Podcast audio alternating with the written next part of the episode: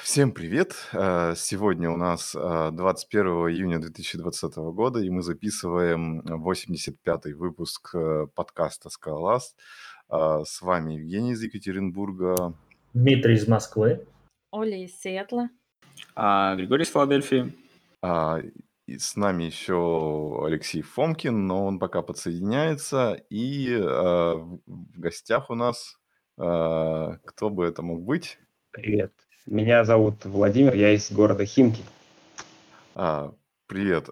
А, и, собственно, мы тебя главным образом позвали, потому что а, в прошлом, даже, даже не так, наверное, в позапрошлом выпуске мы начали говорить про то, что очень плохо, что нет какой-нибудь коммерческой утилиты или комплекса программного какого-то, который помогает э, мониторить э, Э, разные приложения, ну, типа написанные на open source стеке э, от, там, от Tape, Tape Level, Zio и всякое прочее такое, что вот есть типа Lightband с э, ихними тулами для Аки Play и, и всего такого, а чего-то такого универсального, удобного, кто бы поддерживал, ну, просто комьюнити продукты нету. И наткнулись вот на проект, который ты начал делать а, с таким, с очень каким-то странным названием, которое даже непонятно, как выговаривать.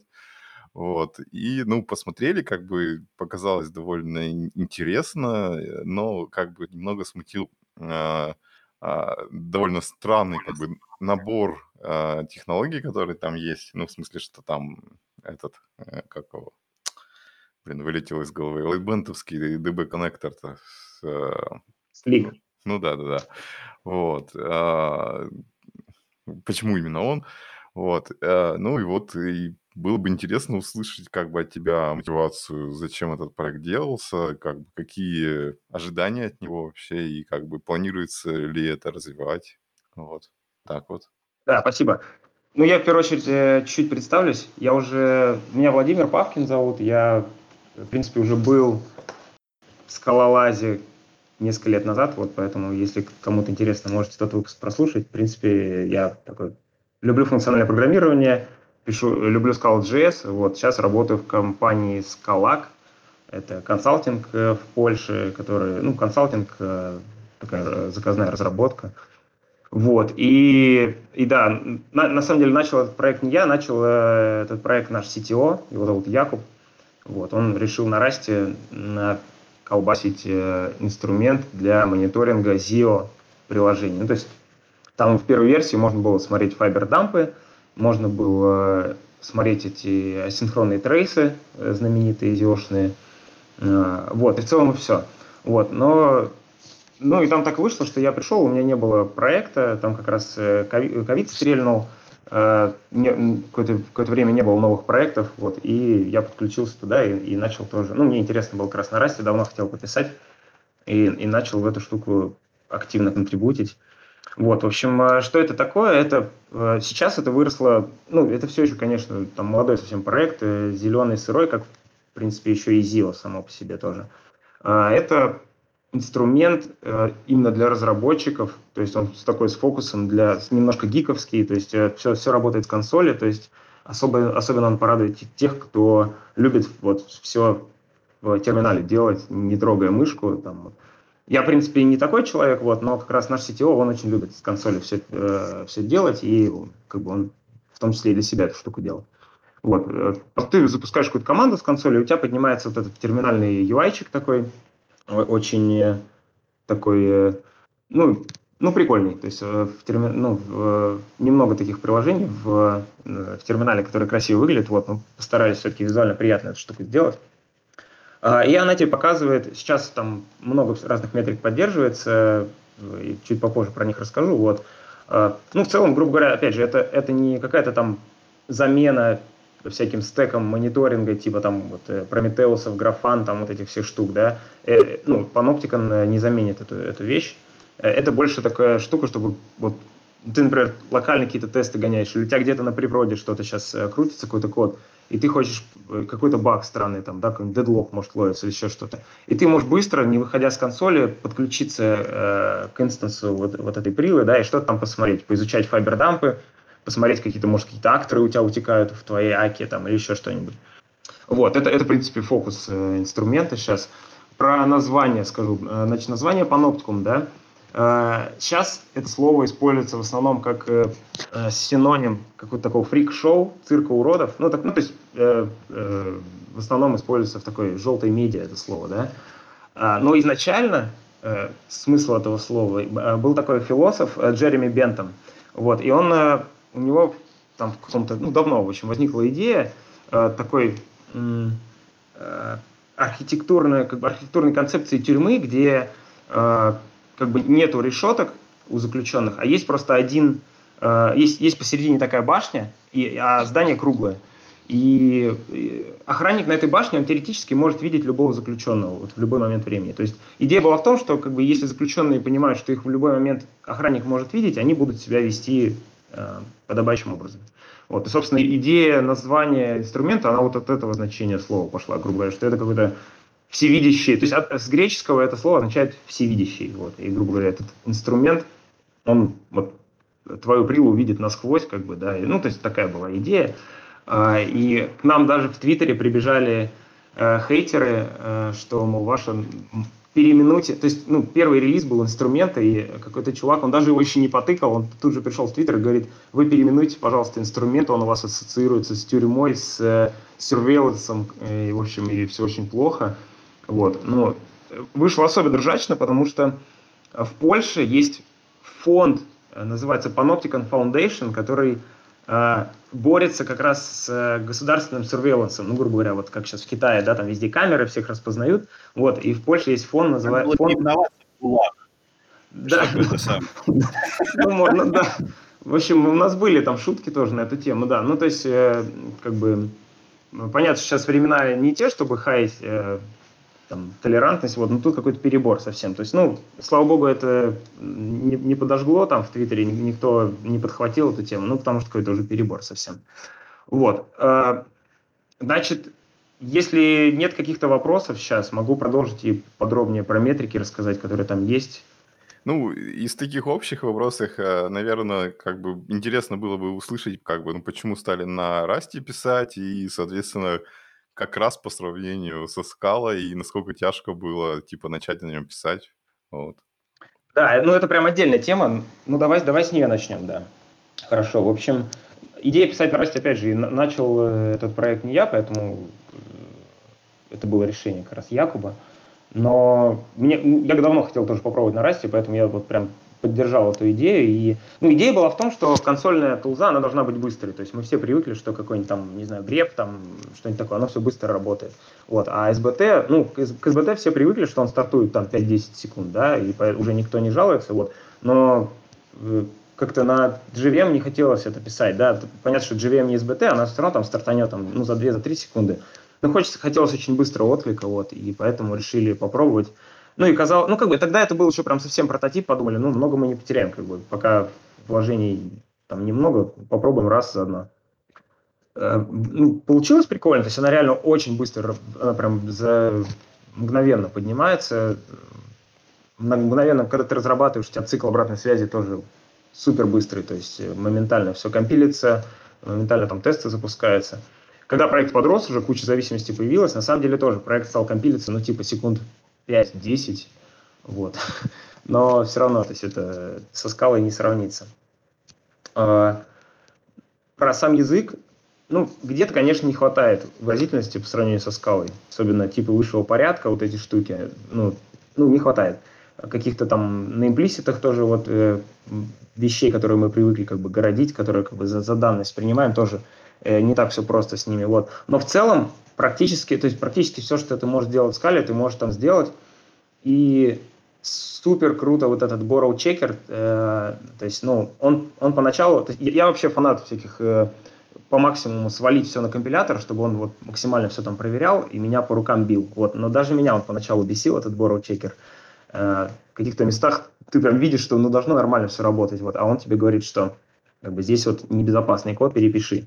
Вот. Ну, то есть для тех, кто не знает, там э, Rust, он, у него изначально язык дизайнился так, чтобы низкоуровневый код писать безопасно, да, то есть чтобы не было ручного управления памятью, но в то же время не было сборки мусора и код был безопасный. То есть там есть вот это borrow checker инструмент, который проверяет дополнительные, так скажем, правила про то, как ты передаешь там мутабельные ссылки, например, там между методами, все такие штуки. Вот. Э, и так как у нас там есть на самом деле параллелизм и кон конкуренции в приложении, там есть как бы поток, который рисует UI, есть поток, который там по сети кидает там данные, обменивается, там обновляет стейт приложения, вот, нам это сильно там пригодилось, то есть, по сути, там, там что-то наподобие Go, э, ченнелов в Go, такая же, такая же абстракция есть, вот, но она абсолютно безопасна, потому что ты не можешь между ченнелами э, что-то как бы мутабельное передать или там, ну, там Borrow Checker сразу это все видит. Вот, это, это очень круто. То есть, если вот такую хочется низкоуровневую тулзу написать, ну, Rust э, прям огонь. Вот, и отдельно хочу отметить тулинг. В Rust просто божественный тулинг. У них, ну, видимо, тоже они сразу за все это взялись как надо. И э, мало того, что вот для всего есть инструмент, для всего, что тебе нужно, они еще так круто друг с другом интегрированы, все инструменты, да, что у тебя, например, ты можешь прям с консоли, там, у тебя вот этот build tool твой, да, карго, вот, и он, ты какой-то пакет там себе подключаешь, ты можешь прямо с консоли шлепнуть, э, чтобы, например, открыть документацию в браузере э, э, по какому-то пакету, например, да, ну, то есть все очень круто интегрировано, прям очень приятно работать, то есть э, впечатление только положительное от Раста, вот, как-то так.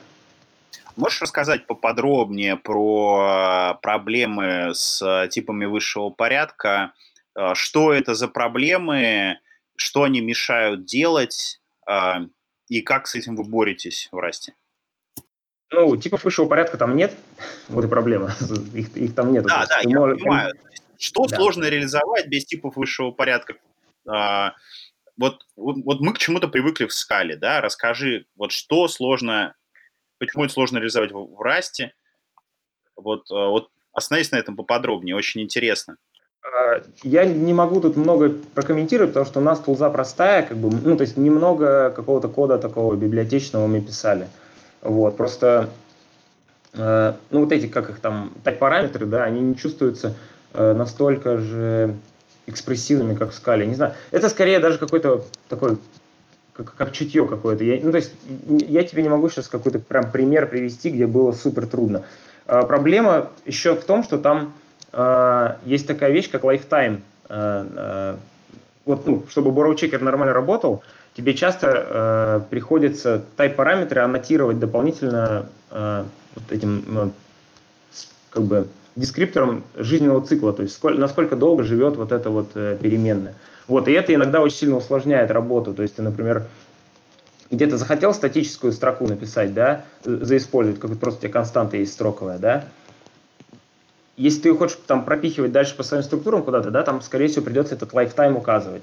Вот. Э, ну, либо тебе придется тогда аллоцировать э, уже строку на хипе, и тогда этот lifetime тебе не нужен. То есть там такие вот э, тонкие моменты, как бы, я бы не сказал, что прям супер большая проблема. Мне кажется, э, это больше всплывет, когда какие-то вот сложные крутые библиотеки будут писаться, больше. Вот фреймворк типа Mu какого-нибудь написать, я думаю, там, ну, нереально будет сделать. Вот. Плюс Плюс мне не очень, я глубоко тоже не разбирался, но мне не очень понравилось, как там сделано асинхронщина, вот эти await все. Э, я, признаюсь, не очень много использовал await там в других языках, где они есть там в JavaScript в каком-нибудь, вот. Но, конечно, прям хотелось бы просто вот взять даже старые фьючи скаловские, прям очень сильно было бы легче. То есть вот этого не хватало. Это, это наверное, главная штука. То есть асинхронщина э, прям очень после скалы трудно в нее въехать. Все вот эти э, async там, ну, грубо говоря, вот эти вот как там красные функции, синие функции, ну, кто, кто работал, знает. А вопрос такой вот немножко про Rust, а потом я про продукт все-таки задам вопрос. А правда, что в Rust у тебя при разработке этой тулзы было все завязано на nightly билды библиотек? То есть это нормальная практика в Rust на nightly билдах жить или нет? Или это уже все прошло? Я все на стейбле делал, не, не понадобился на это вообще. А, я, для какого-то я какую-то хотел либо что-то что-то поэкспериментировать я хотел, и там нужна, нужен был uh, Nightly это toolchain, да. Я его установил себе, но эксперимент мой не, не продвинулся, и как бы я, я на это забил. Все на стейбле делал, все нормально было. Слушай, а я вот посмотрел сейчас вот э, репозиторий, прям скрины понравились. Э, вообще, ну, что-то какое-то вот прям крутое рисует.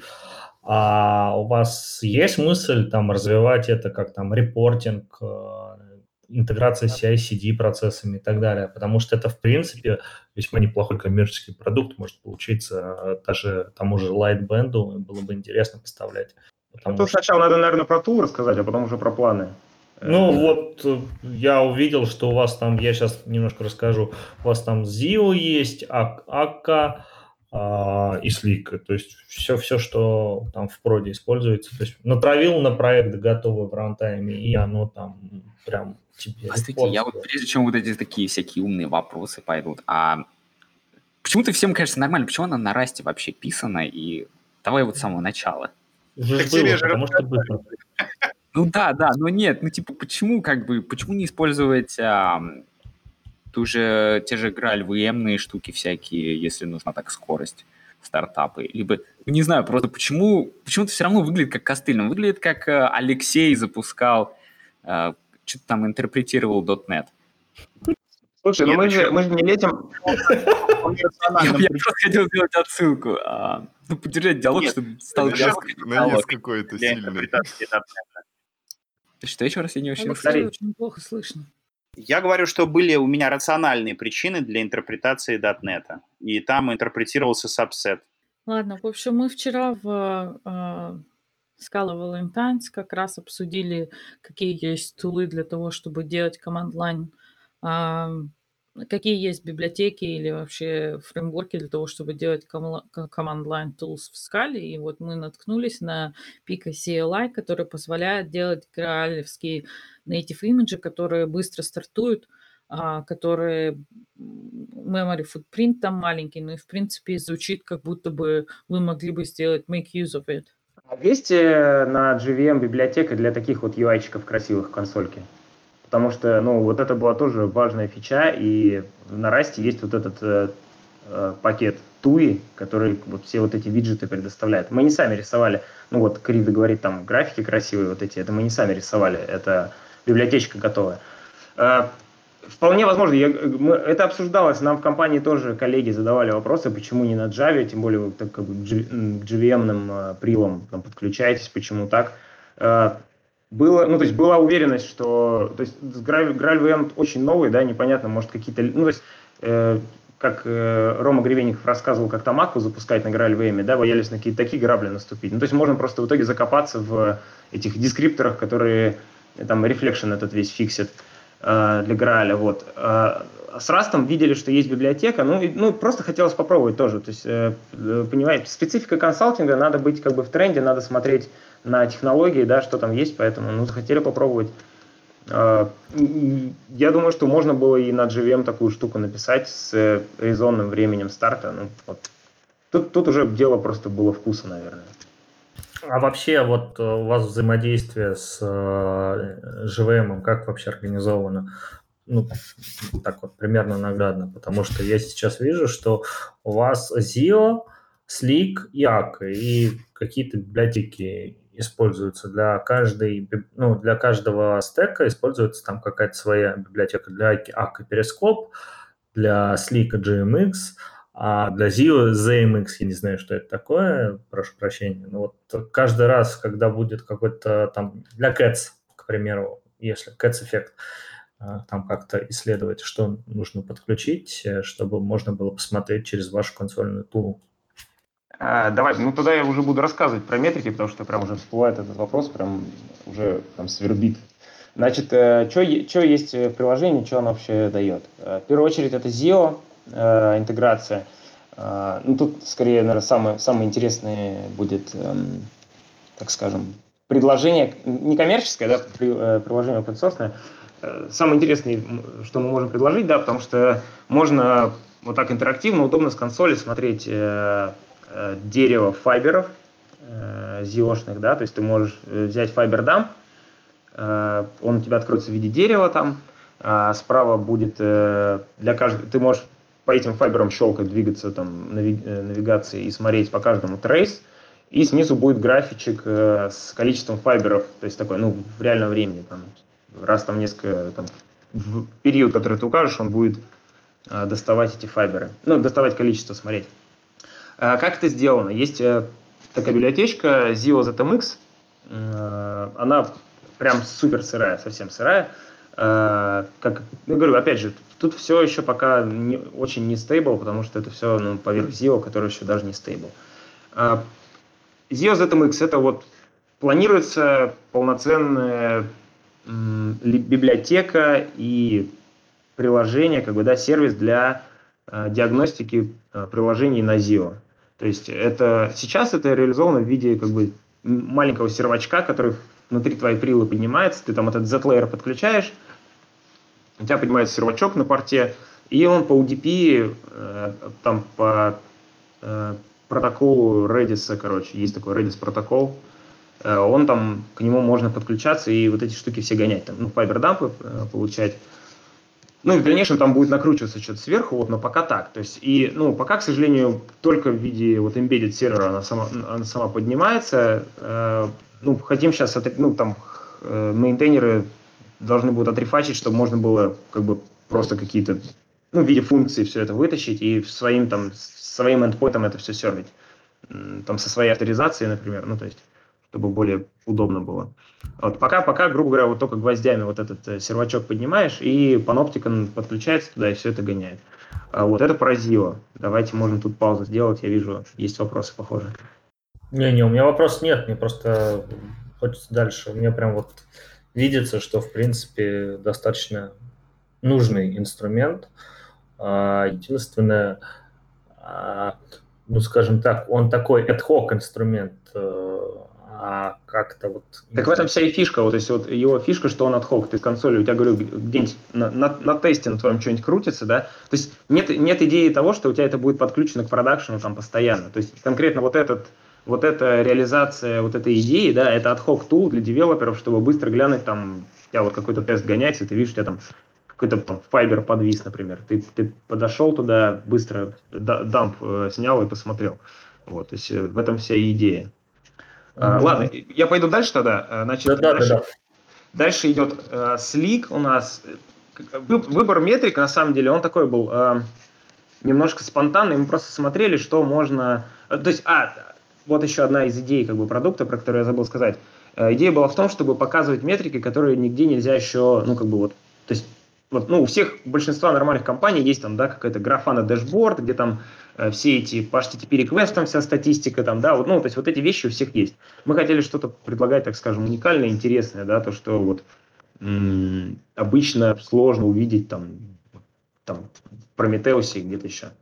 Вот, и подумали, ну, но вот, вот Slick как раз это такая больше, мы сделали не потому, что она там уникальная эта штука, а потому что ее было легко очень быстро сделать. У Slick, у Slick есть, если ты флаг поставишь в конфиге, он может под GMX э, экспортить там какие-то свои метрики этот э, свой э, thread у него какая-то обертка есть на thread пулом, и он экспортит там по, по тредам информацию. Вот. И, и этот connection pool тоже можно смотреть.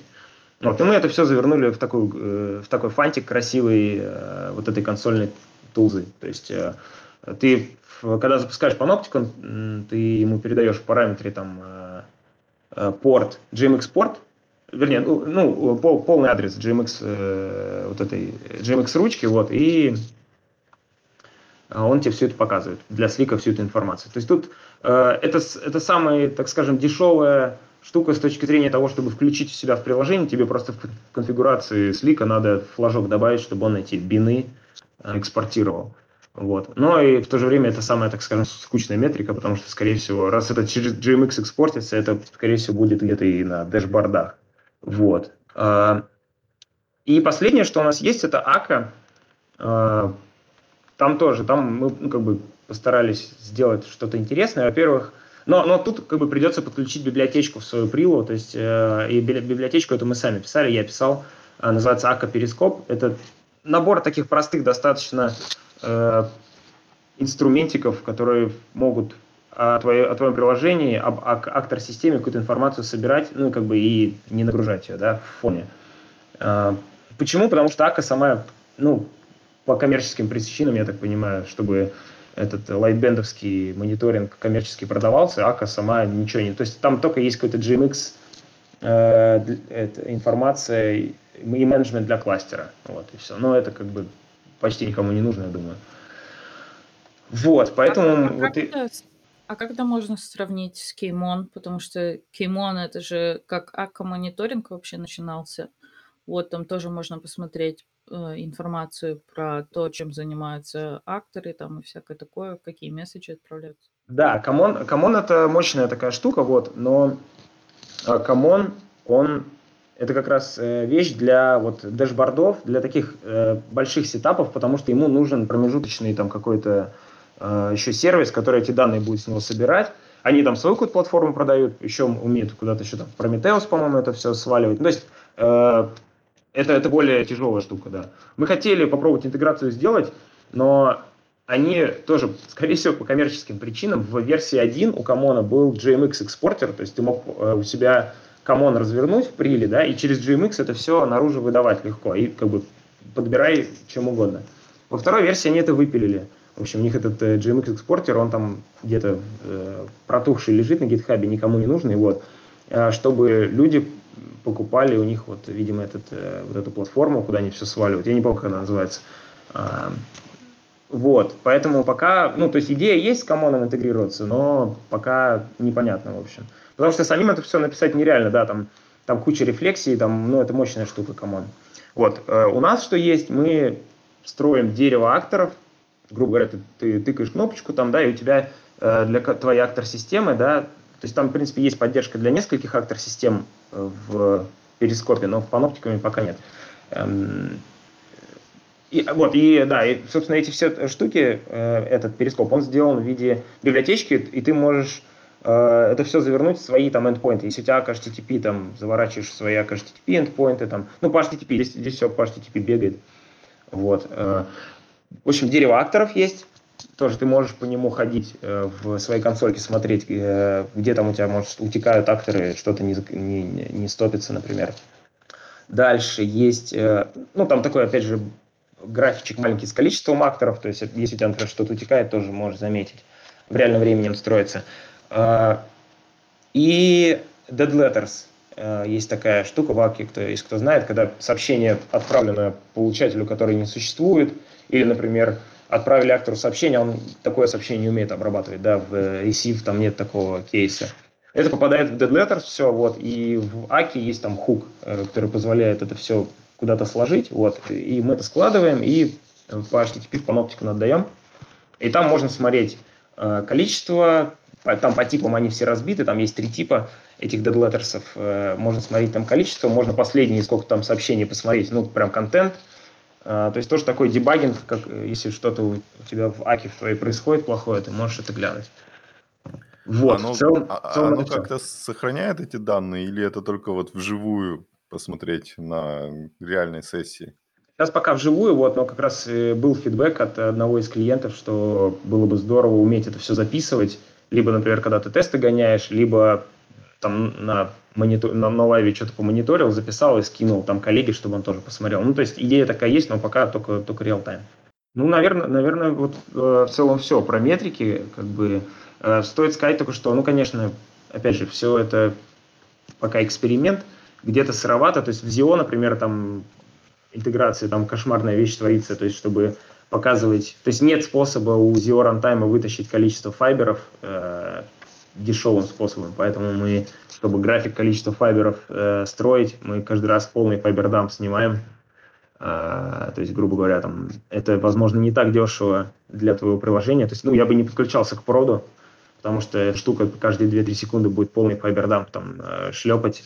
Это может подтормаживать. Вот. Плюс еще ZIO такая интересная вещь, что прям вчера или позавчера 21 RC выпустили у ZIO, и там Джон переделал перелопатил э, всю вот эту архитектуру э, супер, супервизоров, э, дерева файберов, вот, и с, этот Zio ZMX, да, библиотечка, которая, через которую мы интегрируемся, да, ну, там все переписывать придется, потому что Fiber Dump теперь в виде дерева, он как бы как таковой не существует. Есть вот эти вот скопы, э, супервизоры, которые там по пачкам эти файберы запускают. В общем, там надо еще будет смотреть. Ну, то есть э, 21 RC не скоро будет поддерживаться, поэтому пока, ну, если хочется потестить на 20-м только. А вот как раз э, про планы интересно услышать. Например, а, как насчет типа а, H- а, это, HTTP4S э, и вот всего такого? Там Э, Дуби, план- может быть. Да, смотри, тут надо смотреть по каждой библиотеке, насколько легко из нее вытащить, выцарапать э, данные. А, просто про Аку и Слик, ну, опять же, специфика, да, у нас много там, э, наверное, клиентов, кому Ака и Слик были бы интересны, да, поэтому мы решили в первую очередь там посмотреть. А, Type level, э, стек, э, надо, надо глянуть, насколько легко там все это вытащить, потому что далеко не факт, что там что-то будет. Ну, опять же, если у тебя Дуби там и там Хикари, да, Хикари легко вытащить, то есть это не проблема. Что-то сверху этого непонятно, потому что э, Threadpool, э, почему из слика можно вытащить, они там какой-то грязный враппер на него накинули и, по, и собирают эти метрики. Э, если у тебя обычный execution контекст там, да, в Дубе, ты с него э, ничего не вытащишь. Вот, поэтому надо смотреть. Ну, как бы планов, планов, с плана сейчас это собрать фидбэк, э, посмотреть, что людям действительно нужно, потому что, ну, конкретно вот этот тул, он будет как бы бесплатный и будет э, развиваться как-то, да, но у компании, конечно, есть идея о том, что поверх этого построить, может, какую-то, вот, ну, как, как ты говорил, э, э, стек, скажем, такой более enterprise для мониторинга приложений на вот комьюнити, э, на комьюнити э, библиотеках, да, а не на там enterprise всяких ак, аки, слики и так далее. Алексей, тебя не слышно, ты почему-то замьючен. Раз, два, три. Так слышно меня? Да-да. А, вот я, например, разработчик библиотеки какой-то. Я хочу, чтобы поддержка моей библиотеки появилась в паноптикуме. А, что мне делать для этого? Куда писать или как контрибьютить? Есть какой-то гайд, с помощью которого я могу сам под добавить поддержку или что-то в таком духе? Как? Какая полиси по добавлению поддержки новых библиотек? Есть ли какая-то система плагинов, модулей? Или мне нужно патчить прям вот ядро? Пока никаких э, таких архитектурных э, плюшек нету, никаких плагинов, ничего, все как бы наколбашено. Ну, э, ну как гвоздями, да, то есть э, придется писать pull request в Panopticon, да, то есть, грубо говоря, у тебя это будет, э, там, там UI-чик в виде табов, да, ты можешь стрелочками по табам ходить, для, видимо, для твоей библиотечки будет отдельная таба, который будет рисоваться UI-чик, вот, и люди смогут с аргумент, аргумент какой-то командной строки ты добавишь, и будет появляться эта штука. А, надо, ну, то есть надо смотреть, смотри, если ты сам это все сможешь сделать, э, с огромным удовольствием там пиар э, будет принят, и все, ну, то есть поможем там э, разобраться, вот. Но просто не факт, что у нас самих еще будет ресурс, э, э, там, допустим, вот ты предложил что-то сделать, да, не факт, что будет ресурс это все допилить, поэтому пока, то есть на уровне, вот, ну, как обычно, то есть как обычно в open source, ты пришел, там сам разобрался, да, спросил вопросы, кто-то там что-то помог, подсобил, подглядел, как до этого было сделано и сам сделал. То есть ничего, никаких плюшек пока нет. А модульность никогда не предполагалась? Вот, например, вот чтобы не контрибьютить, да, а просто скачал эту зависимость себе, ну, зависился от нее, добавил свой какой-то модуль, и вот у тебя есть там библиотека для мониторинга Королева.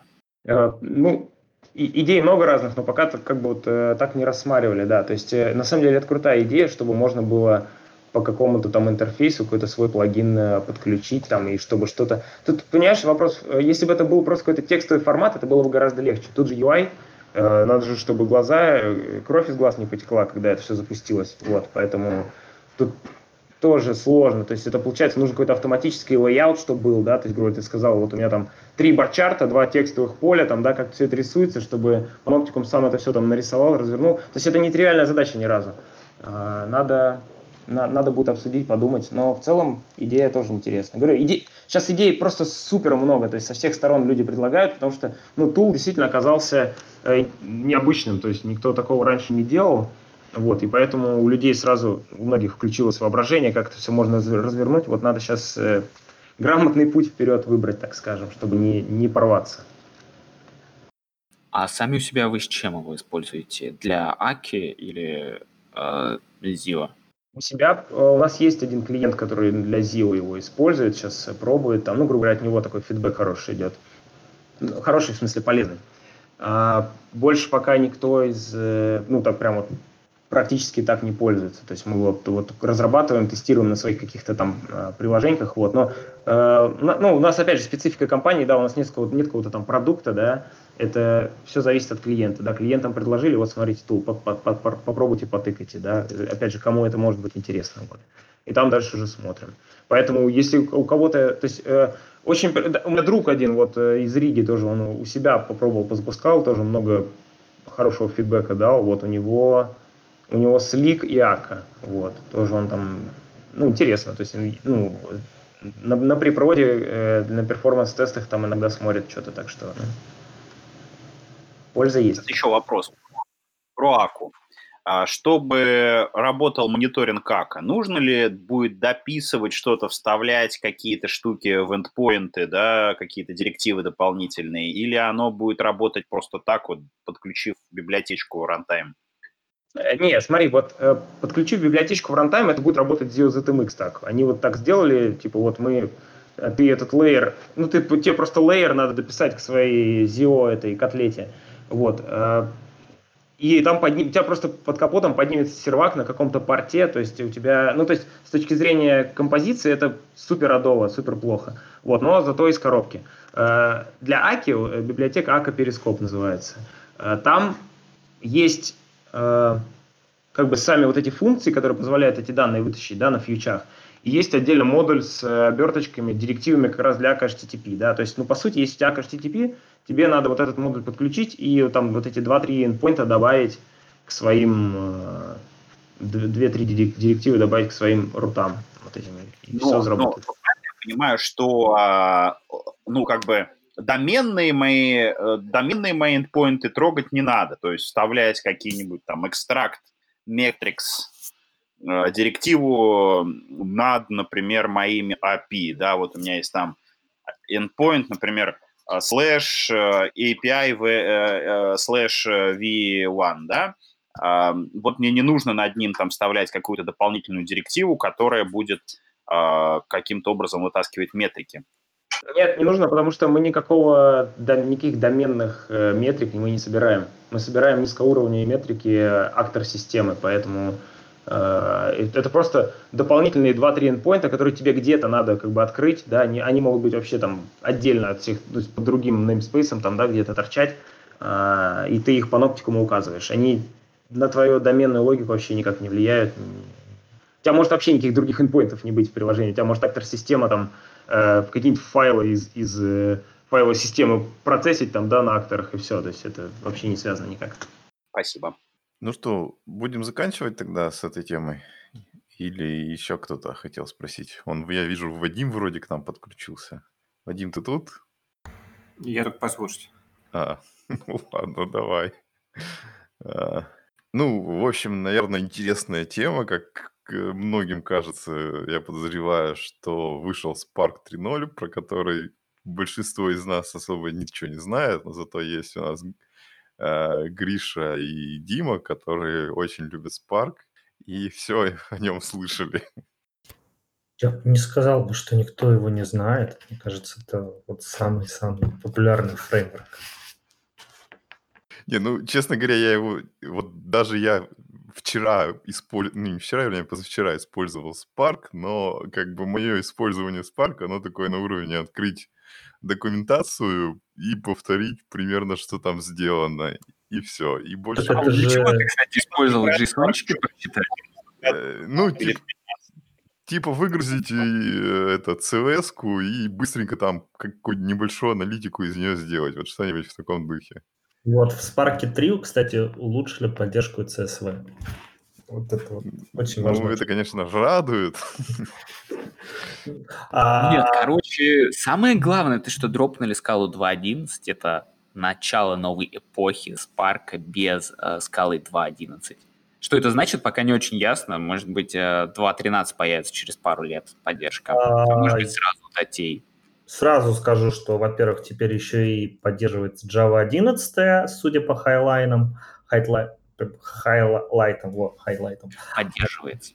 Во, поддерживается Java 11, поэтому, следовательно, и, скорее всего, будущие версии будут быстрее появляться.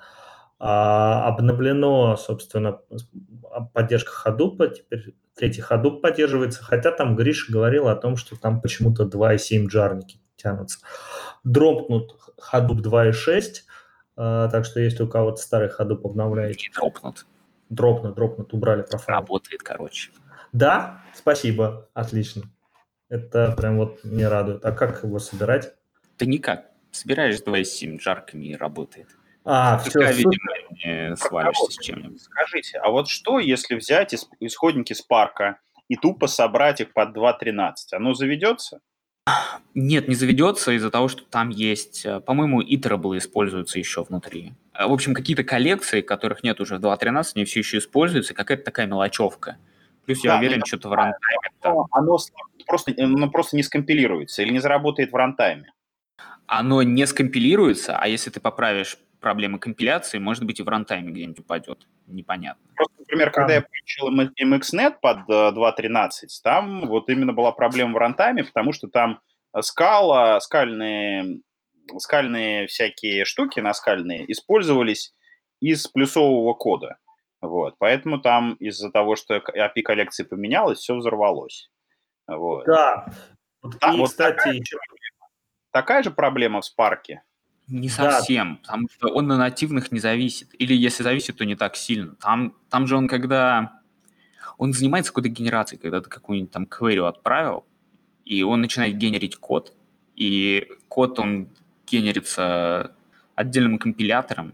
А, Короче, там какие-то могут быть проблемы стопудово. Вот, например, э, с лямбдами а, Java 8 точно были, потому что в скале 2.11 под одним способом лямбды внутренне представлялись, а потом они по-другому стали представляться, и так как у него свой цикл э, сборки мусора, вот он отправил код на партицию, скомпилировал, там запустил, и он должен быть уверен, что ничего не будет убрано, пока все выполняется. И только после того, как партиция завершится, уже очистить ее. И он не мог вот эти лямбды правильно чистить, он не мог их правильно кэпчерить так, чтобы вот он в контекст захватил все, что надо, и только то, что надо, отправил. Сериализовал минимум того, что надо, и отправил куда-нибудь. Короче, какие-нибудь проблемы точно могут возникнуть, но, скорее всего, не с лямбдами, а с чем-нибудь другим. А, Я, кстати, вот еще раз Грише вопрос задам. А прям вот 2.7 запускаешь жарники профайлом Hadoop, и все работает? Прям тестировал это все? Я тебе более того скажу, я никогда не собирал Spark с профайлом 2.6. Я на всех ходупов запускал с профайлом 2.7. Не, у меня просто ситуация такая, что вот у меня сейчас 2.6, а через несколько недель он будет 3. И, ну, я могу начать тестировать или нет свой код уже на текущем ходу. С, треть- Вот. с третьим, не знаю. Ну, в общем, не суть. А также вот э, обещают поддержку лучше все. Spark стремится к тому, что его вычисления будут происходить на GPU. Они добавили новый скедулер. И вот тут вот, кстати, могут быть как раз проблемы. Возможно, там есть какая-то native часть, которая может не пережить бесшовной миграции. По поводу э, миграции на, со Spark 2.4 на 3, я уже начал миграцию, я собрал проект просто с третьим Spark, и он собрался с одним варнингом, а, просто они там переместили пакет и задеприкейтили несколько функций в моем проекте. Поэтому... Блин, да, мне, кстати, тоже хватило просто обновить версию, все скомпилилось. Но Там- я не проверял в рантайме. А, Там основной поинт был, э, что версия Spark 3. Почему? Потому что первое – это новая Data Source API, которая позволяет, ну, оно более гибкое. А во-вторых, э, а, Ты же его не используешь. я его не использую. Но вот они обещают, что оно более гибкое. И, ну, а основная причина почему? Потому что Spark 2.4 и Spark 3 не имеют бинарной совместимости. Вот.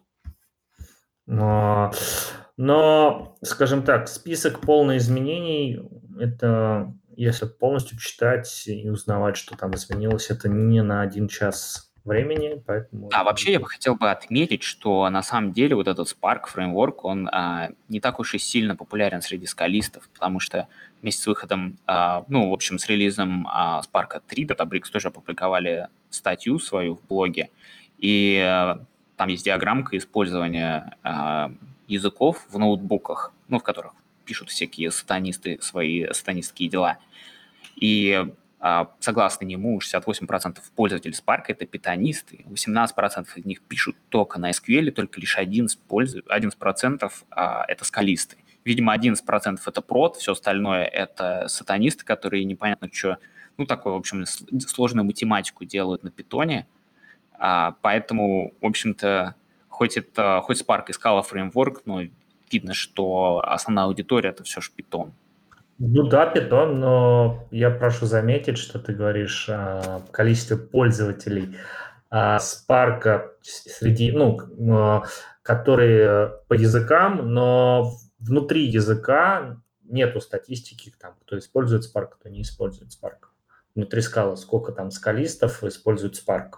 Мне кажется, очень много, потому что были у нас а, JetBrains, по-моему, не так давно тоже опубликовали статью где у них тоже там сплит по языкам был, а, сплит по технологиям, которые используются внутри языка, и а, скала версий, которые используются. И мне почему-то кажется, что почти все, кто на скале 2.1 сидят, часть из них, наверное, половина из них это всякие play, ак, а, адоптеры, да, когда давно использовали это, никак не могут обновиться, либо очень тяжело обновиться на 2.12 по каким-то там причинам внутренним, а часть из них стопудово это Spark-юзеры, которые просто были прибиты к 2.11, искали по, потому что и менеджд кластеры были прибиты к 2.11, и, ну, в общем, 2.12 не считалось стейбл, да, официально?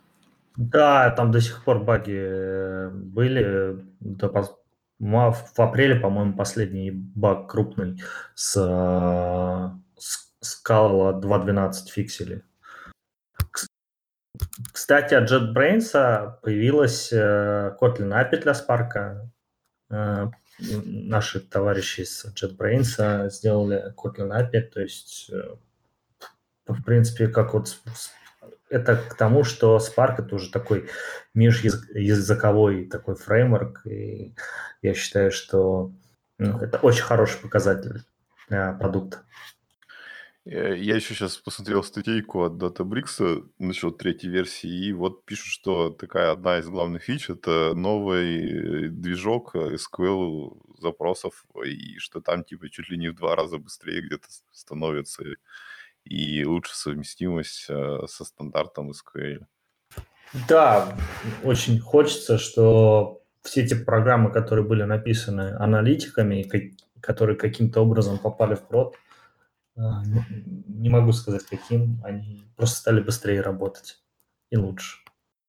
А насчет как бы поддержки всякими Амазонами, третьей версии, какие есть новости или что там можно ждать?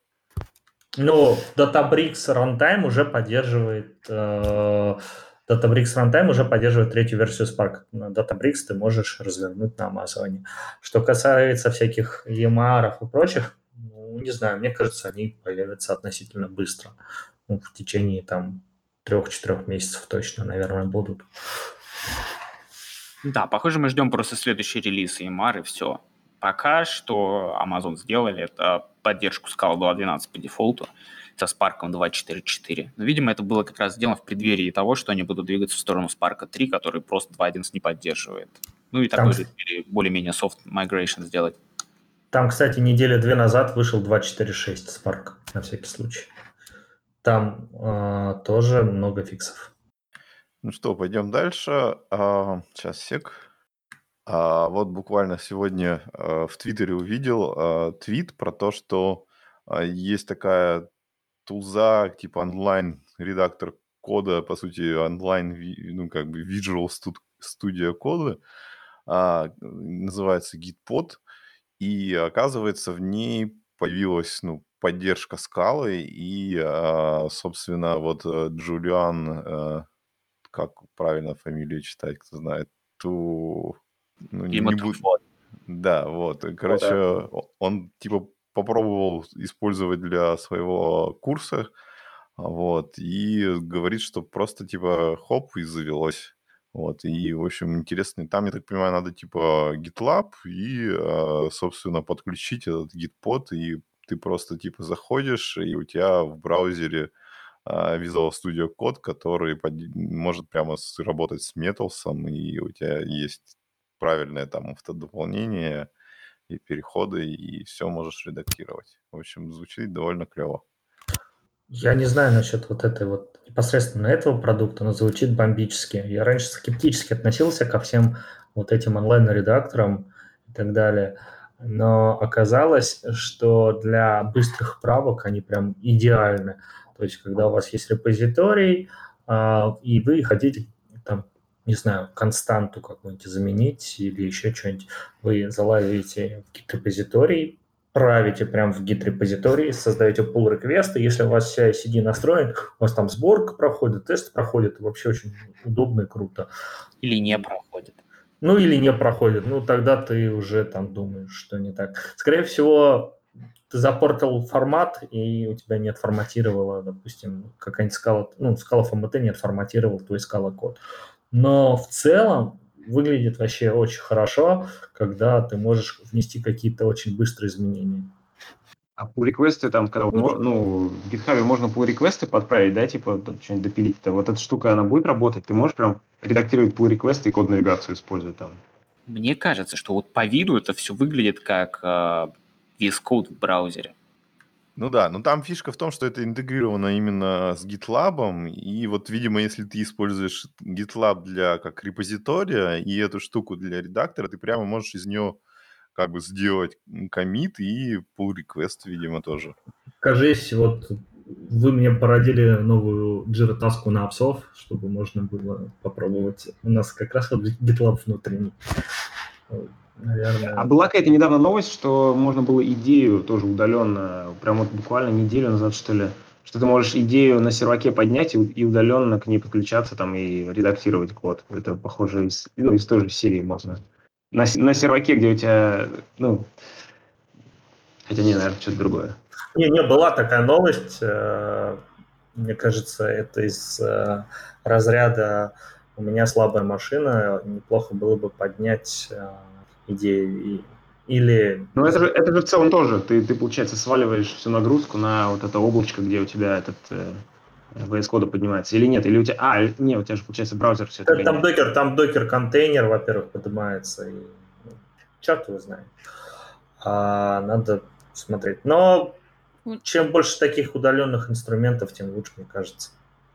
У него есть еще один твит, где он, собственно, спрашивает, какую tool у ему использовать, и там много комментов о том, а, что люди пользуют и какие у них с этим, а, ну, какой у них experience. Ну, experience обычно, мне кажется, с такими tool ами, если полноценную разработку вести еще невозможно. Ну, просто потому что всегда есть возможность того, что ты на 10-часовом рейсе, и тебе хочется код пописать. Поэтому у тебя нет интернета, тебе нужно на своей домашней а, на своем домашнем ноутбуке просто поставить идею. Ну, так, вообще очень ну... прикольно, что они все это как бы VS Code обрамляют. Вот очень пытаются сделать из VS Code хорошую действительно тулзу и дружелюбно. Есть еще такой сайт codeshare.io, codeshare. Там можно расшарить просто, как э, в этом, скажите мне, пожалуйста, в Google Доках, ну и по связи связаться и вдвоем редактировать. Но это ни разу не IDE. Есть круче. Я уже говорил несколько раз. В VS Code есть extension. Uh, Live Share uh, Studio, по-моему, называется, или Live Share Extension какой-то. И ты можешь uh, стартануть свою uh, идею полноценную, да, то есть у тебя там Metals, Bloop, все работает, ты можешь переходить по а, ну, навигироваться по коду, да, просто кликнул, перешел по определению методу, go to definition всякий работает, а вывод типов работает. Ты можешь зашарить свою сессию, к тебе подключится много людей, и вы можете, короче, конкурентно кодить по всему проекту. Можно даже некоторым дать э, права на терминал, так что можно еще и хакнуть с помощью этой штуки все. Я прям представил, как вот собрались человек. Э, что еще раз? Что говорит? Я я, давай я, я говорю, звучит я... очень на то, как давай я сейчас скажу, а потом ты. Я потому что не серьезно, а ты серьезное что ты говоришь. Не-не-не, я не звучит- серьезно. А, ну тогда я, тогда тем более я говорю. Звучит так, как будто это сейчас начало двухтысячных, и мы через самбу, через этот, через Windows эм, shared э, диск, да, через расшаренную папку а, правим код на Delphi. Вот. э, одновременно, без системы контроля так. версий. А Очень видишь удобно. курсоры всех. Ты видишь курсоры всех. И вы, то есть, это не как вот это, вы не, фа- не совсем файлы синхронизируете. Видимо, вы синхронизируетесь с, а, с каким-то in-memory у этого металла. Не, ну понятно, у- понятное дело, что там какой-то CRDT или эти самые, как это называется, у гугловская технология. Я просто к тому, что ну, тогда ругали все сторонников такого подхода, когда, значит, вот тупо на Windows папке разрабатывать код. Нет, давайте использовать там Тут SQL. нету такого. Тут, тут Можно нету такого. небольшую рекламу вставить. Подождите, подождите. Дайте я мне- хотел, короче, закончить. Нет, нет, ты уже, ты уже был, ты уже был. Нет, то есть тебе не надо в этом случае иметь... Я к чему вел? Тут у нас был онлайн-редактор, и тебе не обязательно иметь установленный Metals вообще. Ты можешь с- твою сессию открыть в браузере, в браузере у тебя будет весь код, и у тебя вся навигация по проекту будет работать. И можешь устроить маленькую войну курсоров между людьми, которые хотят добавить в проект Нет, а, SEO совсем и этот эффект. Он, он как-то, короче, не совсем так. Он э, работает не целиком на файл, а как-то построчно буферизует, я так понимаю. То есть, если ты, например, где-то конец файла редактируешь, а кто-то начало файла, то ты можешь легко назад откатывать, и только твой курсор будет откатываться, а не того, кто сверху. Так, и, видимо, Оля хотела что-то сказать, я перебил. Да, я хотел ставить небольшую рекламу в тему. В общем, у меня есть новый подкаст Programming Love, и туда придет а, Мартин Клэпман, который написал Data Intensive Applications. И начиная с прошлого года он а, стал писать research о а, local first applications. Как раз вот а, про, он основывается на CRDT, Conflict Free Replication Data Type, который а, Алексей упомянул.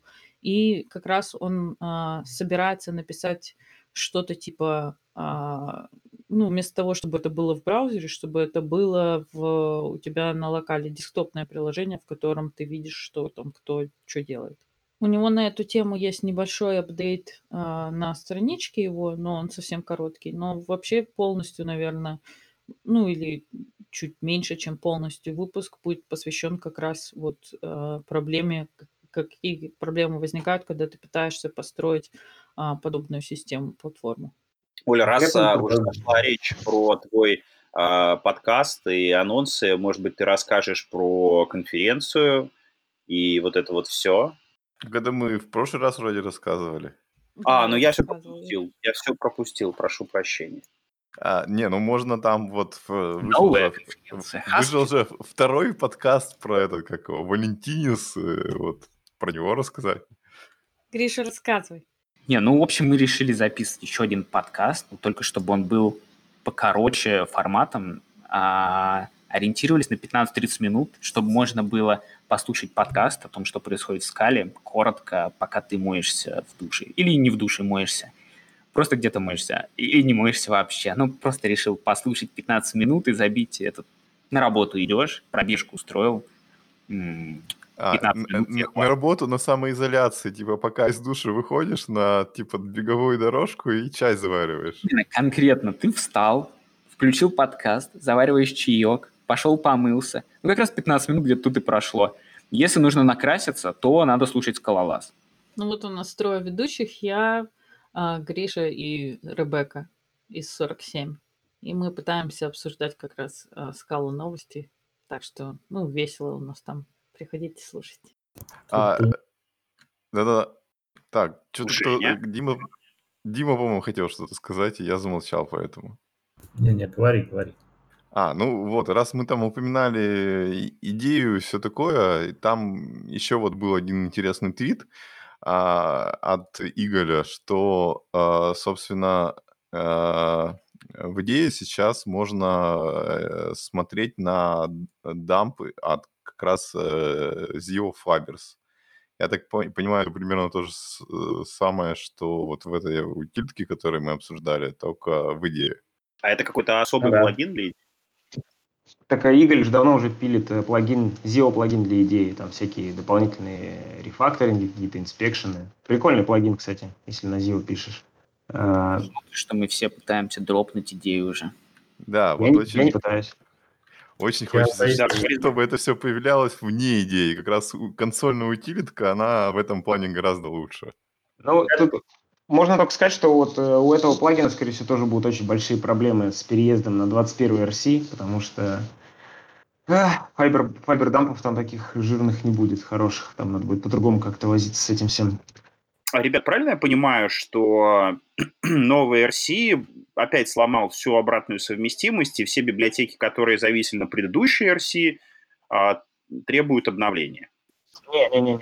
Не, это, это там изменения внутри, в кишках. Возможно, я не знаю, может там не хватает тестов, и возможно какие-то сложные кейсы там э, cancellation или, э, там поломались, я не знаю, вот. Но поменялось нутро и поменялись э, вот, э, так скажем, интеграции, где диагностику смотрели, потому что, ну, грубо говоря, дерево файберов теперь по-другому выглядит.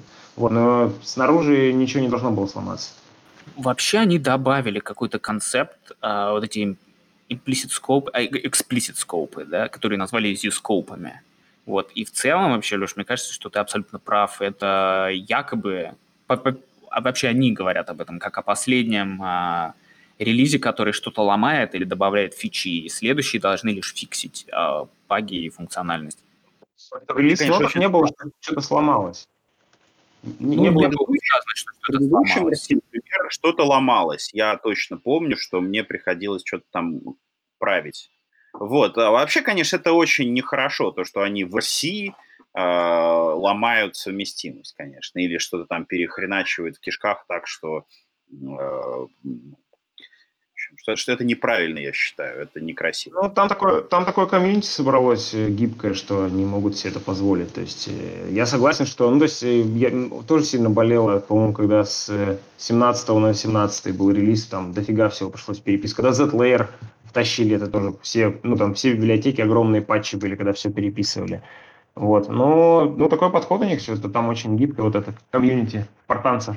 Эх, А, а я еще на 17 А, Кстати, пока мы говорим о ЗИО, а, у меня тут такое, ну, не совсем про ЗИО, это оф-топик, но вообще в целом про IO-библиотеки, в частности про Cats Loss. А, Есть такая библиотека, законы для Cats и для Cats Effect, соответственно, а, Cats Loss и Cats Effect Loss.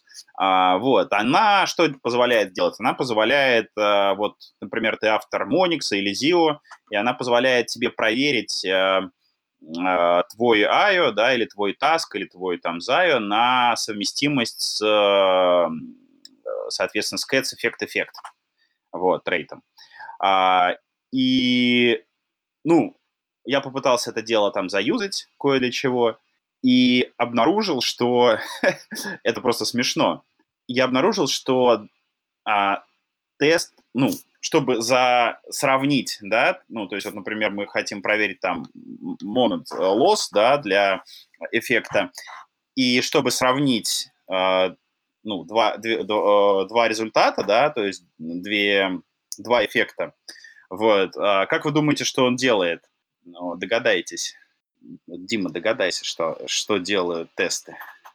В общем, это, это очень смешно. Они конвертят во фьючу, вот, дожидаются он комплит и вейтом, вот, и, соответственно, а, ну, сравнивают а, value. Ну, просто очень забавно, что а, тесты такие на основе дисциплины, а, в функциональном стиле, с а, проб-чеками, в конечном счете все равно опускаются для, для, до фьючи, чтобы а, сделать сравнение.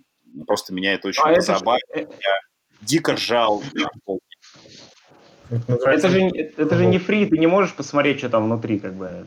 Если бы это была там фри какая-нибудь монатка, ты бы развернул там дерево и сравнил бы, а так, конечно, да, что еще делать. Как, а еще же надо сайд-эффекты проверить. Может, твоя фьюча куда-нибудь что-нибудь записала, они, наверное, это не проверяют. Нет, А наверное, можно же ZIO вызвать и сделать ее ап нормально. Тогда фью- to future не надо будет это делать. Кстати, Леш, если ты будешь использовать эту... а, есть же еще Мы говорим про Scala Effect Loss, да? А про, А, про Cats Effect Loss. Effect, э, Cats Effect Loss, да. Там, короче, есть еще, мы в Валентинах об этом говорили, есть офигительная возможность а, контролировать твой execution контекст. Например, если у тебя есть в тестах ам, какие-то такие таски, которые, ну, типа, например, сервис у тебя дожидается чего-то, отваливается по тайм-ауту, и ты решил запихнуть юнит-тест. А? Да-да-да, там Ну, можно ну, шагать. Можно Да. шагать вручную, и можно тикать вручную э, на количество секунд, которые ты хочешь, это просто нереально бы ускоряет твои тесты. Ну, асинхронные, с фьючами, не фьючами, неважно. Ну, где, где вот такая же штука, да, у них там, у них по дефолту, по-моему, когда ты в Zio, ну, Zio тест вот этот э, используешь, там по дефолту клок в environment, он такой, ну, он ручной, то есть он, он сам не идет, ты его сам как бы тикаешь дальше. То есть у них прям, они прям по дефолту вот это, ну, не то, что инфорсят, ты можешь нормальный клок втащить в тесты, но это тебе надо руками переопределить. Это было Ну, прикольно. Я написал, короче, тест такой, который ждет что-то вот, и он у меня падает. И я такой думаю, что такое? Потом иду, иду, смотрю документацию, а там надо руками э, часы двигать. Это вообще, конечно, меня чешется, я хотел потом заносить, но а, заношу сейчас, раз уж речь зашла. А, Короче, я попытался реализовать э, свою старую идею о том, чтобы сделать IO совместимую фьючу. То есть эффект совместимую фьючу. Вот, и вроде получается, может быть, там через месяцок-другой зарелижу. Вот, она, ну, как не получается ее сделать просто, я хотел ее сделать просто, но в итоге все равно придется писать какую-то машинерию. Вот. Ты название уже И- придумал? Bright Future. Смысле? Это не в твоем стиле вообще же как-то. Ну, почему должна быть? Сделай солнышко. Солнышко. Солнышко, да, очень-очень хорошее название, но это будет либо Lazy Future, либо Bright Future. Вот, она будет просто... Plastic. Future. А? Пластилин, пластилин. Пластик, пластиковая фьючер, давай, пластик фьючер. Вот. А, Такие вот дела. Может быть, э, будет вот такая прикольная штука, то есть ленивая фьючер, которая будет эффект совместимый. Можно будет тащить э, в аковские проекты Дуби, например, без конвертации в IO. Вот. Так, а подожди, а как, а как, э, как будет это работать у тебя, если она совместимая с э, Cats-эффектами, она должна быть ленивая, правильно? Но все Да. проекты на Аки, которые... Все Она проекты не- на Аки, которые юзают фьючу, они же полагаются на то, что фьюча не ленивая нифига. Как, как это будет Ну, работать? конечно, что они же делают он комплит. Вот. Он, тут, он, когда делает он комплит, она, соответственно, инфорсится и превращает, и, и, п- и как бы получает стейт, еще ко всему прочему. Ну, Вот ну, понятно. Опасно. Конечно. У тебя, у тебя получается кейс, когда люди пара- типа псевдопараллелизм делали на фьючах, когда они создавали переменную с фьючей там, и потом уже в форе там, А, например, вторую дергали. У тебя они будут теперь Все вот все, что все, что все, что сделано через фьючер, будет работать. Ты когда Да, оно будет делаешь. работать последовательно. Что еще раз? Оно- говорю, смотри пример. У тебя есть вал, вал А равно там фьючер что-нибудь, и потом ты, у тебя начинается for comprehension, где у тебя вторая фьючер запускается. На скаловских фьючах эти фьючер будут параллельно запускаться. А Ну, если они тебя- обе иги, потому что Да, они потому что обе, как ты говоришь, э, жадные, наверное. Как жадные, да. Ну да, да, да. А если ты будешь на on complete это делать, они у тебя будут последовательно. У тебя on complete потом же дернется, правильно?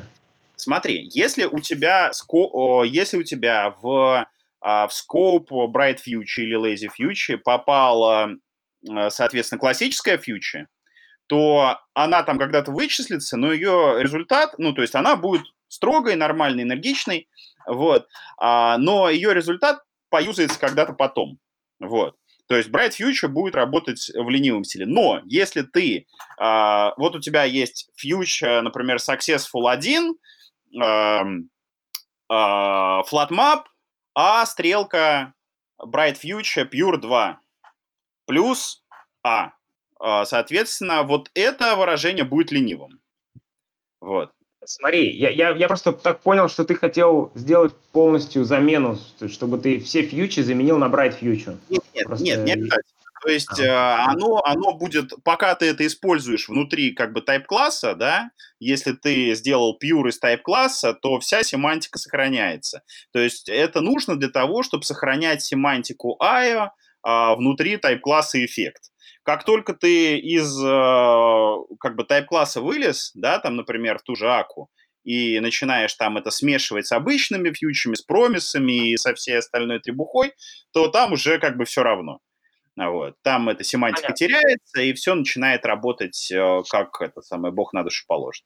Я понял. Я просто думал, у тебя план такой, что ты типа напишешь просто фьючу, э, совместимую с э КТ-эффектами, но и чтобы можно было просто вот ее подменить, и у тебя все бы так работало. Все, я, я тогда Нет, понял. Она, тогда не все подменяет, она, не подменяет, она не подменяет фьючу а, кла, э, скаловскую, она как бы ее дополняет. Ты можешь просто...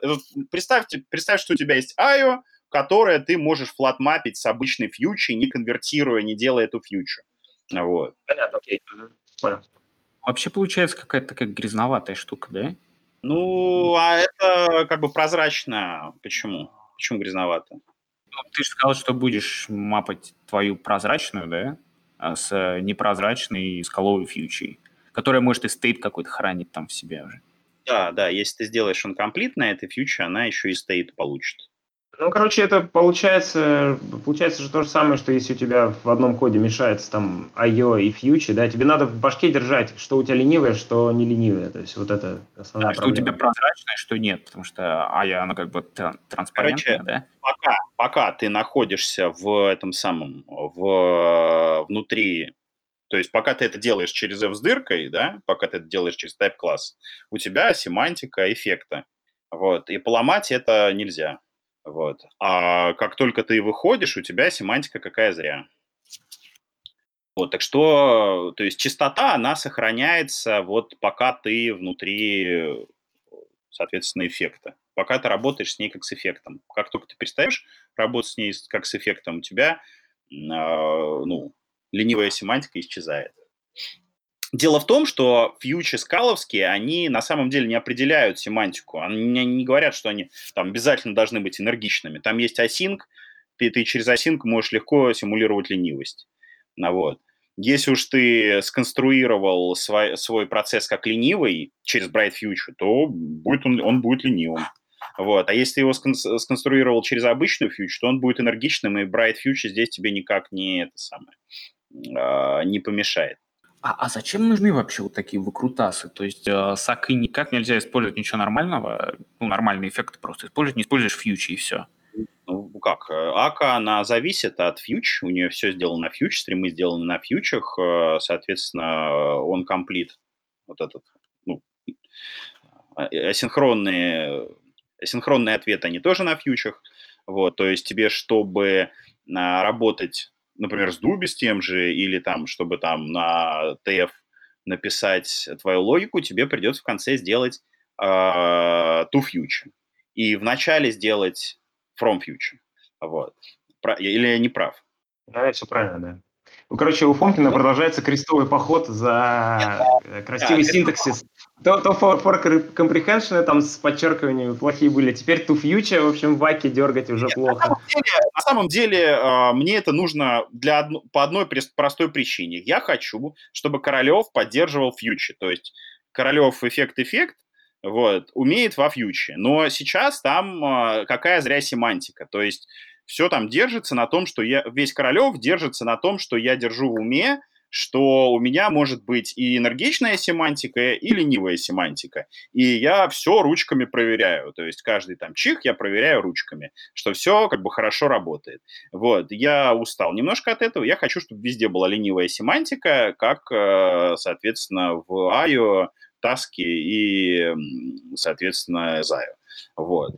И тогда мне будет просто проще. И я хочу, соответственно, сделать такую вот ленивую фьючу себе, да, а, которую можно будет потом, кто захочет, попереиспользует.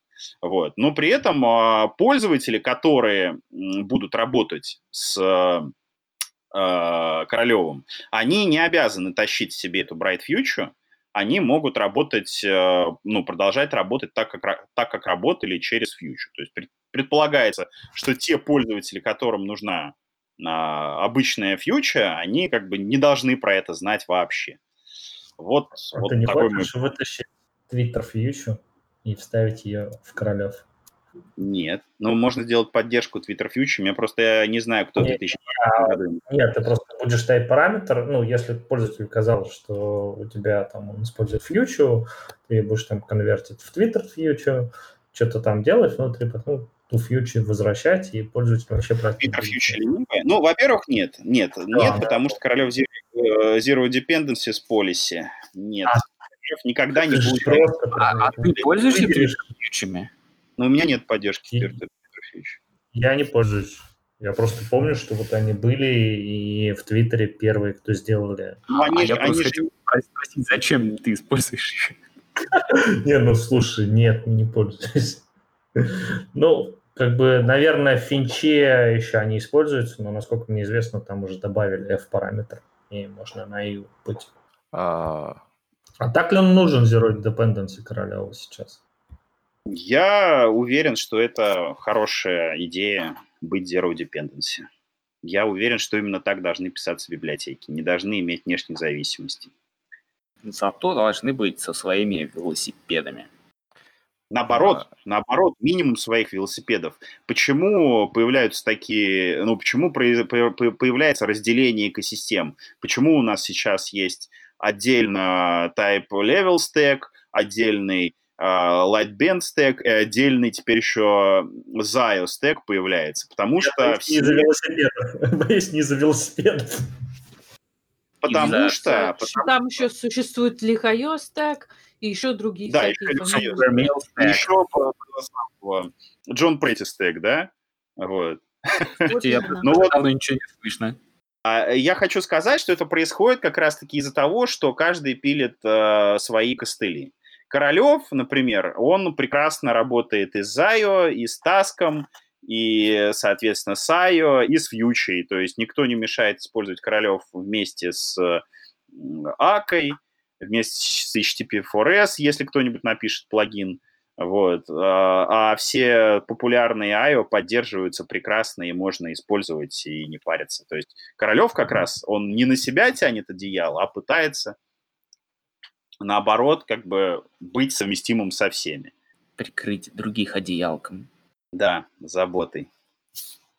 Кстати, о Королеве. Вот у меня возникла проблема. Ну, не проблема, наверное, а требуется сделать некоторый mission control для Spark джабов. То есть на драйвере запускается сервис, э, и он там может делать что-то со Spark джабой.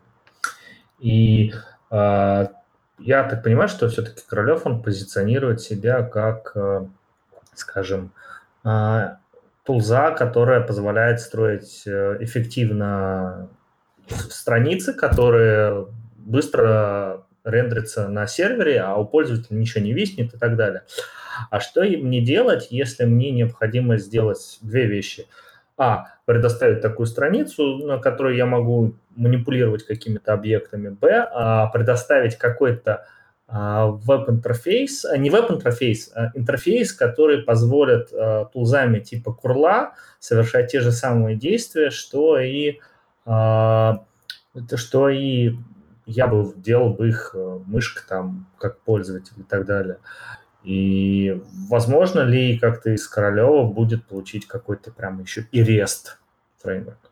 Я не очень понял, на самом деле, вопрос. А Ты Ну вот хочешь... мне надо получить и REST, и, и визуальную какую-то часть. Или мне надо... Ну смотри, я когда пишу, я когда сейчас вот пишу на Королеве, у меня обычно есть endpoint, который отдает Королев, то есть я, ну, у Королева сейчас, у современного, есть только одна интеграция HTTP-шная, это АКа. То есть Королев только работает поверх АКи.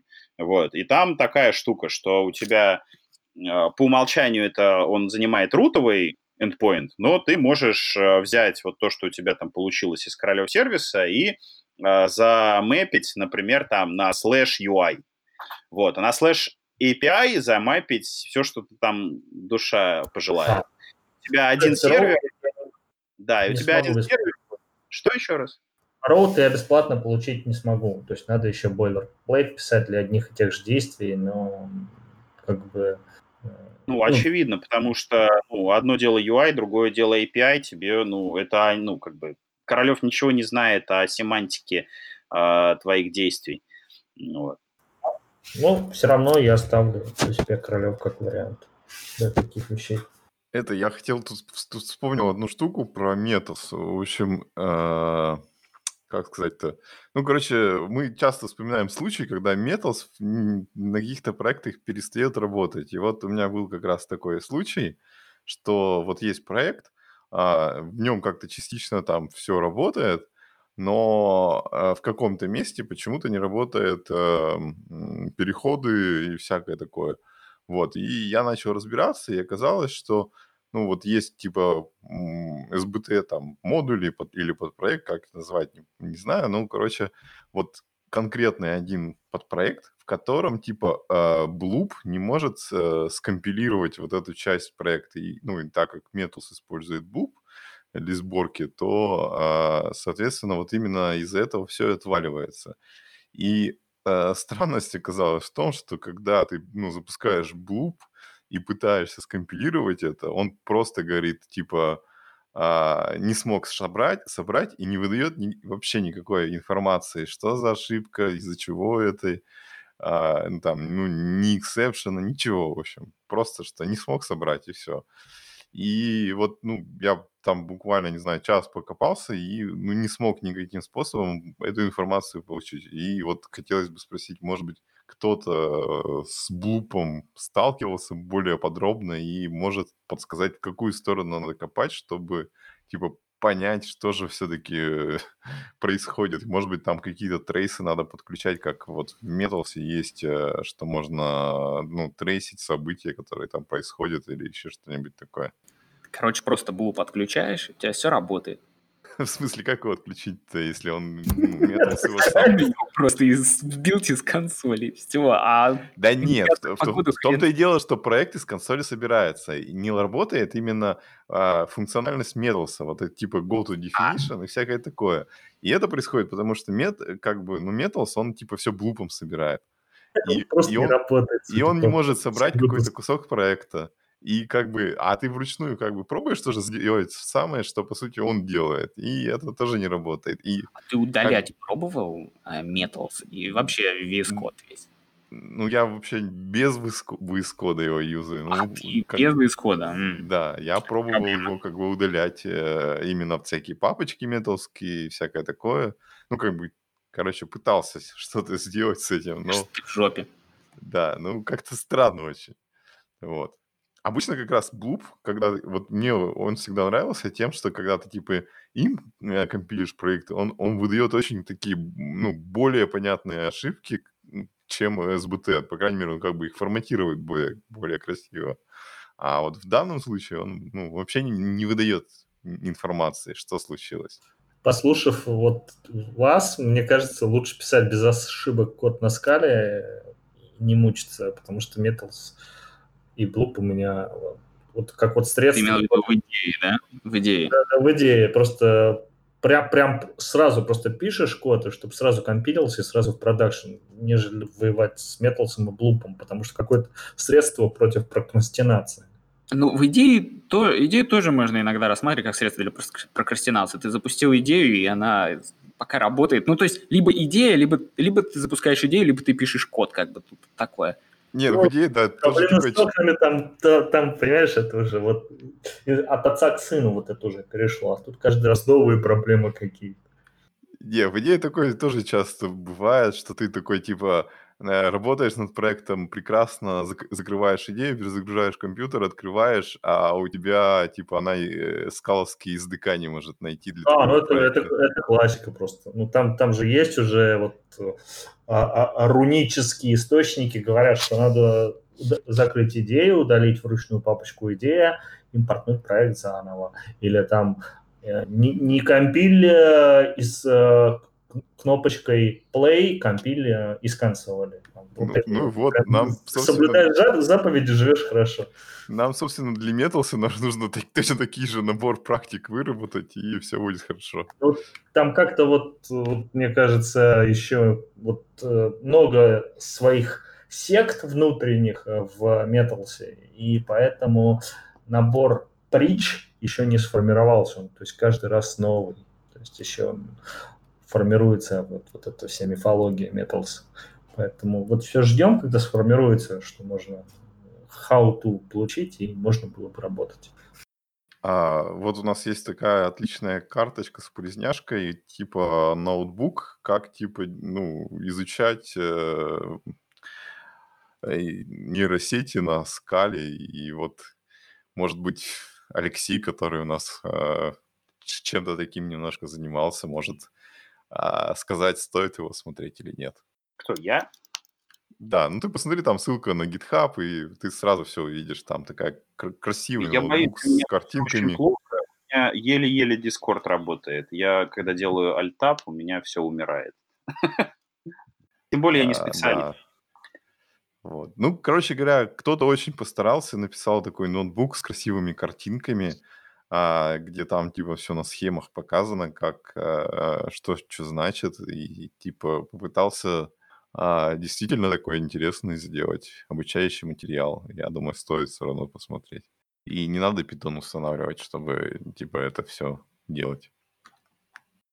Я как-то давно еще по нейронкам тоже решил на скале что-то попробовать. И есть такая книжка какая-то от Гугла, типа Deep Learning and Neural Networks, ну, а, бесплатная, где там база всякая разбирается, вот.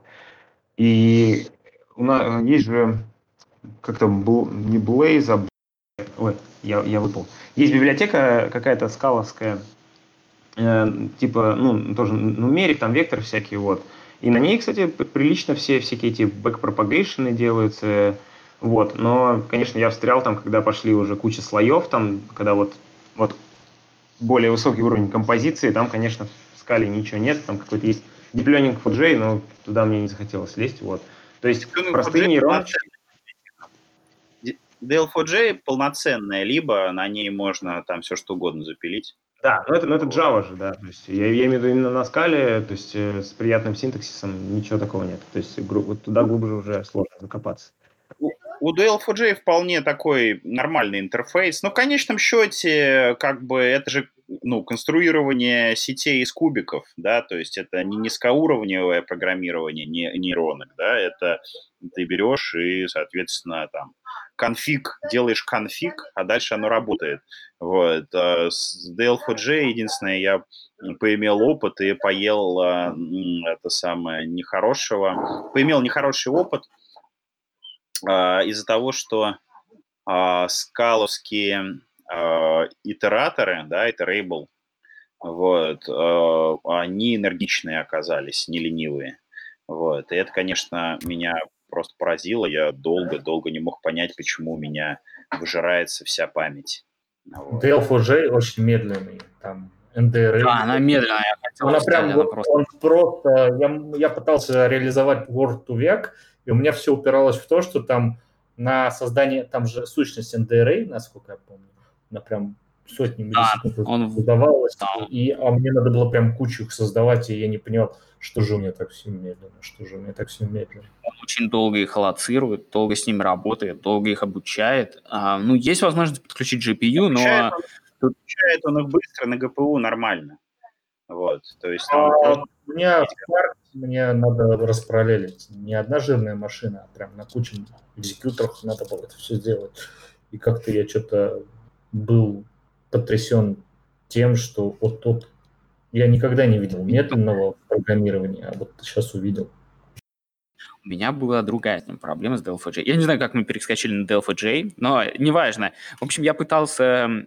а, ну, то есть там он по-разному поддерживает, да, возможность обучения. Можно CPU обучать, а можно через GPU обучать, да, и чтобы обучать GPU, это просто надо добавить новую зависимость, и все. Но а, получилось так, что у меня а, тачка, на которой была GPU, она была виндовая. Да. Ну, во-первых, было тяжело, конечно, поставить туда дрова. В общем-то, это, все, это была меньше из проблем. Все заработало. Но я столкнулся с тем, что SBT э, не мог фетчить э, зависимость... ам, вот эти зависимости делать джейны, которые специфичны по карточкам, да, то есть мне нужно было NVIDIA-вскую куду скачать, э, потянуть зависимость. И они там как- каким-то образом... В общем, они странно маркируют свои джарники в артефакторе, и э, курсер Короче, у меня была такая ситуация. То есть, если я хочу использовать CPU, я должен был вырубить курсир, и тогда а, Ivy Resolver стандартный на SBT 1.3 все отлично скачивал, все работало. Если я хотел подключить NVIDIA, мне надо было свичнуться на курсир, и только курсир мог подфетчить NVIDIA, но он фейлился фетчить CPU-шное. И, в общем, это такой ад был. А, и мне... Курсир, это вот постоянно возникали проблемы на самом деле. Там же еще ты, у тебя еще не было проблемы, что у тебя, скажем так, скала 2.13 или 2.12 проект у тебя, а на 2.11 это вообще что-то с, чем-то происходит, и ты не понимаешь, что делать, потому что он не подтягивает зависимости, все просто джавовую даже. А, В, так, это самое, Владимир, а, ты же хотел что-то попиарить?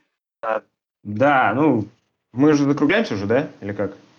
Ну, не знаю, вот есть еще пару тем, в принципе. Ну, я так понял, большинству, большинству людей уже надо бежать, да? Ну, в общем, э, если закругляемся, то, в принципе, да, уже что, почти два часа пишем. Э, да, я хотел э, как бы финальное слово вставить, вернее, даже несколько. Ну, то есть, во-первых, там 2 июля в четверг будет такая конференция, которую наша компания организует, ну, онлайн, естественно. Functional Space она называется, я потом кину линк. Вот, я там буду доклад делать про ZIO. Там будет такая э, ассорти интересная про ZIO лейеры, вот, и всякие кишки, как они там внутри работают. Э, ну, в целом, вроде должен быть интересный доклад, вот, так что, ну, я ссылку скину, подключайтесь, кому интересно. Вот, это уже, ну, достаточно старый конфа, который они проводят, вот, просто сейчас они ну, тоже в онлайн перебрали по известным причинам. Вот. Потом э, мы еще работаем над... Э, ну, то есть у нас много работы ведется над всякими интеграциями ZIO там, со всем остальным э, существующим скала кодом. Вот. Выпустили пару библиотечек для, для интеграции со сликом и, и с аккой. Э, то есть, чтобы, если у тебя, ты хочешь ZIO использовать в проекте, вот, и не хочешь там думать над тем, как это все конвертировать во фьючи и все остальное, вот, там такие интеропчики простые, но достаточно неплохо работают. Вот, тоже ссылки приложу. Вот. И, ну, и как обычно, э, мы нанимаем, вот, но с оговоркой, что сейчас, э, сейчас из-за ковида пока приостановили найм, вот, но вот как только вот чуть-чуть получше станет, э, приходите в Скалак собеседоваться. У нас удаленка стопроцентная, без привязки к э, российским или любым законам. Вот, ну, то есть э, очень, очень компания здорово подстроена под работу на удаленке, да, то есть как бы ты, ты не будешь там э, белой вороной, если ты на удаленке сидишь, вот, поэтому... Э, ну и в целом проекты достаточно интересные, несмотря на то, что галеры, как бы проекты компания фильтрует. Да, даже сейчас тяжелые вроде как бы времена, э, клиентов достаточно, чтобы проекты выбирать, ну то есть совсем адовые легаси не брать. Вот, поэтому э, приходите, скоро, скоро будем нанимать опять. Вот. Все, и спасибо большое, что позвали, было приятно пообщаться на все вот эти темы. Да и тебе большое спасибо, что пришел к нам. А, да, ну, нам тоже было очень приятно, спасибо. А, значит, с вами был Скалолаз. А, и так, э, всем пока, Евгений. А, Фомкин, всем пока. Всем пока, Дмитрий. Пока-пока от Оли. А, всем пока. Это я, Гриша. И от Вовы. Всем пока-пока. Удачи. Так, ну все, сейчас запись устанавливаю.